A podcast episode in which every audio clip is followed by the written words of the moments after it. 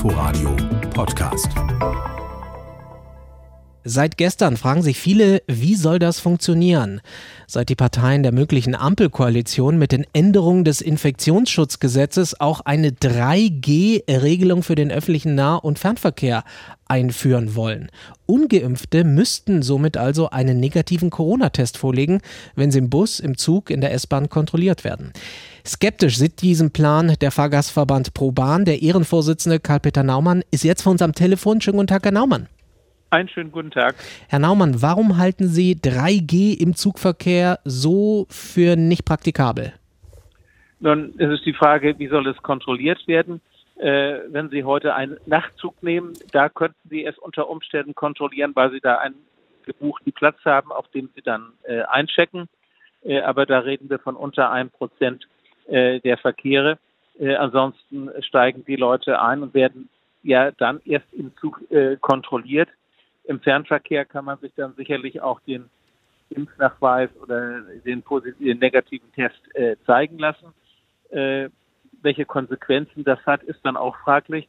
Wenn Sie von Hamburg nach äh, Berlin fahren und werden kurz hinter Hamburg kontrolliert und äh, haben nicht die notwendigen Papiere dabei, äh, dann kann man sie frühestens in Spandau äh, aus dem Zug schmeißen und dann sparen Sie die letzten zehn Minuten von Spandau bis zum Hauptbahnhof.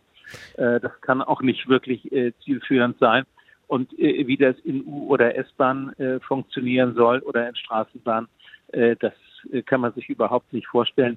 Sicher, man kann punktuell kontrollieren, aber das ist genau wie die Fahrkartenkontrolle eben in U- und S-Bahn punktuell. Und dann muss man eben sich überlegen, wer kontrolliert auch das ist eine ganz wichtige Frage, denn man muss mit einem aggressiven Verhalten der Kontrollierten rechnen. Und äh, das kann man dem äh, Bahn- und Buspersonal nicht zumuten. Das heißt, Sie hätten die Sorge, dass das äh, Bahn- und Zugpersonal damit überfordert wäre letztlich? Es ist nicht überfordert, die werden einfach bedroht und wir wissen das ja schon von Maskenverweigerern her. Und es kann nicht sein, dass wir das Bahn- und ähm, Buspersonal äh, möglichen äh, körperlichen Aggressionen aussetzen. Aber in Italien und in Frankreich zum Beispiel ist das selbstverständlich. Wenn Sie dort in einen Zug steigen, zeigen Sie dann Ihren Impfnachweis oder Ihren Test. Warum sollte das bei uns nicht gehen?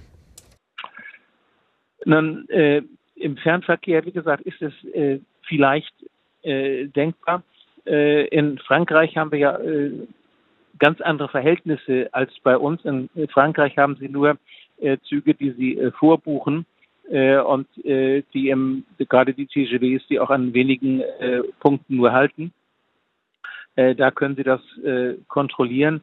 Wenn Sie sich einen äh, Zug vorstellen, der durch das Ruhrgebiet fährt beispielsweise, der alle zehn Minuten hält, dann zwar ein ICE, das können Sie gar nicht äh, beim Einsteigen kontrollieren, ohne den Fahrplan völlig aus dem Takt zu bringen.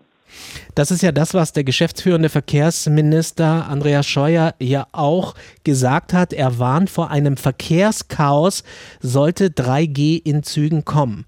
Das befürchten Sie auch? Das würden wir befürchten, wenn es eben als äh, Grundsatzkontrolle läuft.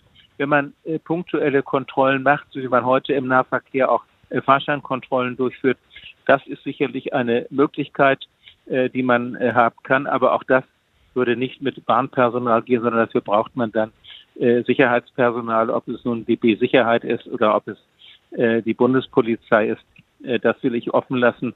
Aber man braucht dann schon Personal, das auch Aggressionen gegenüber gewappnet ist. Nun vertreten Sie ja die Interessen aller Fahrgäste. Was sagen Sie denn den Bahnkunden, äh, denen in dieser Situation, wo wir jetzt gerade drinstecken, jetzt mulmig ist und die in übervollen Zügen sitzen und sich Sorgen machen, sich in der Bahn mit Corona anzustecken? Was sagen Sie denen? Nun, es gibt ja Studien, die äh, zusammen mit der Charité gemacht worden sind von der Deutschen Bahn, vom Verband Deutscher Verkehrsunternehmen, die gezeigt haben, dass in Zügen und in Bussen das Infektionsrisiko nicht größer ist äh, als im Supermarkt äh, oder woanders. Äh, die wirklich äh, kritischen Punkte sind sicherlich äh, dann alkoholisierte äh, Fußballfans, die dann auch keinen Abstand mehr wahren. Das ist sicherlich ein Problem. zum Zweiten habe ich das natürlich als Reisender auch selbst in der Hand, eine vielleicht übervolle S-Bahn wirklich mal fahren zu lassen Und äh, gerade in Berlin haben wir ja auch eine Anzeige in der Fahrplanauskunft, bei welcher S-Bahn mit einer besonderen Besetzung äh, zu rechnen ist. Das sagt Karl-Peter Naumann, der Ehrenvorsitzende des Fahrgastverbandes ProBahn. Herr Naumann, danke Ihnen für das Gespräch heute Mittag. Gerne doch. Inforadio Podcast.